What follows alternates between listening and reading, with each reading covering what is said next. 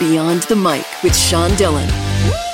We're joined on the start line by best-selling author and psychotherapist. She told the secret of becoming mentally strong in her TED Talk that has been watched nearly 17 million times. Her latest book is 13 Things Strong Kids Do. We welcome Amy Morin. Thank you for having me. Amy, let's go beyond the mic. Why did kids suffer during the pandemic quarantine? Uh, so many kids were struggling with everything from not being able to play sports to not being able to see their friends. And so often when we talk about the stress related to the pandemic, we talk about adults because we know that as adults, people face financial issues. We face having to make a lot of health decisions for the whole family. But the truth is, when we look at studies right now about uh, which age groups are struggling the most, it's kids 11 to 17 that are most likely to be depressed and to be anxious. And it's easy for us to say, well, it's not a big deal that you didn't get to play basketball this year. But the kids, that is a big deal. A lot of their life revolves around their activities and seeing their friends and going to school. So we need to acknowledge that and teach them, okay, how do you deal with these tough times? There's so many things kids couldn't control this year, but we now have the opportunity to teach them how to respond to those things in a healthy way. You believe building mental strength is like building physical strength. How does 13 Things Strong Kids Do help build mental strength for our kids? So just like you can build physical strength by exercising, there's so many mental strength exercises you can do too that change the way that you think, that help you deal with uncomfortable emotions, and then help you take positive action. And when we talk about physical strength and physical health, people realize that there's a difference. You could go to the gym and you could build big biceps by lifting weights. But that doesn't mean that you won't ever get a health problem. You might still get high cholesterol someday, or you could develop a, an ankle injury. Mental strength and mental health are the same. That it, mental strength doesn't mean that you'll never get depressed, or if you get an anxiety disorder, that isn't necessarily a sign of weakness. But building mental muscle can help prevent a lot of mental health problems, and it can help improve your mental health and your overall well-being.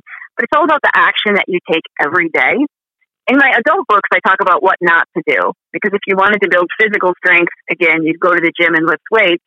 But if you really want to see results, you should give up some unhealthy habits like eating too much junk food. Mental strength's the same. We need good habits, and we also need to give up unhealthy habits.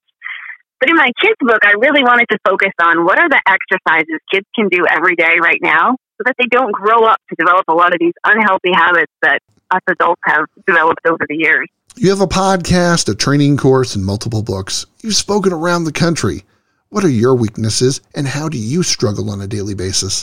So, I grew up a really shy kid who never spoke, even in front of a class of like 12 people. My teacher would read my papers for me because I was way too shy to do that.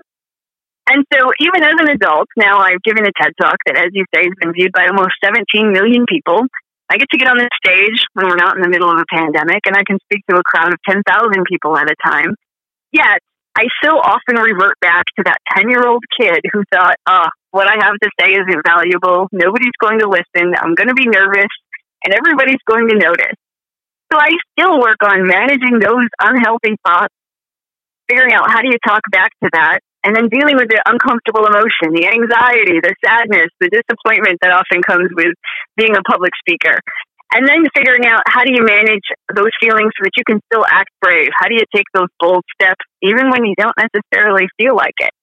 And ultimately, this is the book I wish I would have had when I was 10 years old so that I could have better understood those things at a younger age.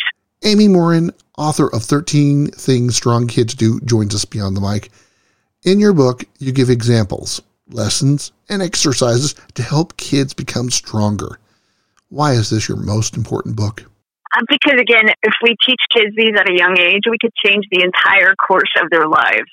That they have such a big future ahead of them, and if they know, all right, I can tackle these challenges, they'll be equipped to reach their greatest potential. Of the 13 things strong kids do, which one is the most important? Right now, I think the most important is that strong kids persist. And this is the one that 80% of parents say that their kids are struggling with the most, that they're giving up too soon. I want kids to know that they can hang in there when they're doing hard things and it feels uncomfortable. They can keep working hard and they can get through tough times. If parents gave this book to their kids, what would be the lasting impact in our society? I think if kids know that negative thoughts aren't the end of the world and uncomfortable emotions aren't as bad as they imagine and that they can choose to take some kind of positive action in life, I feel like kids will then feel empowered to say, all right, I can't control everything in my life, but I can control how I respond to it. And they'll know that they have the opportunity and the power to create wonderful things in the world and that they can go out and do big things and will empower them if they know, all right, I have the mental strength I need to get through just about anything life throws my way. Amy, time's running out, so it's time for the Rocking Eight. Eight random questions. Answer with the first thing that comes to your mind. There's no pressure. Favorite smell? Uh, lavender. How about a guilty pleasure? Uh, chocolate. Are you a giver or a receiver? Giver. Have you ever scuba dived? Um, no. What word do you use way too much? Absolutely. What comforts you on your bad days? Um, the ocean, living on a sailboat. Do you like sunny or rainy days? Sunny. And do you throw bread for the ducks at the park? I do not. How can people find more information about you? My website is the best place, and it's Amy Morin, LCSW, as in licensed clinical social worker.com. Strong Kids Say No is my favorite of the 13 things strong kids do. Amy Morin is the author, and we thank her for taking the time to talk with us today. Thanks for having me. And that, my friends, is a Beyond the Mic shortcut.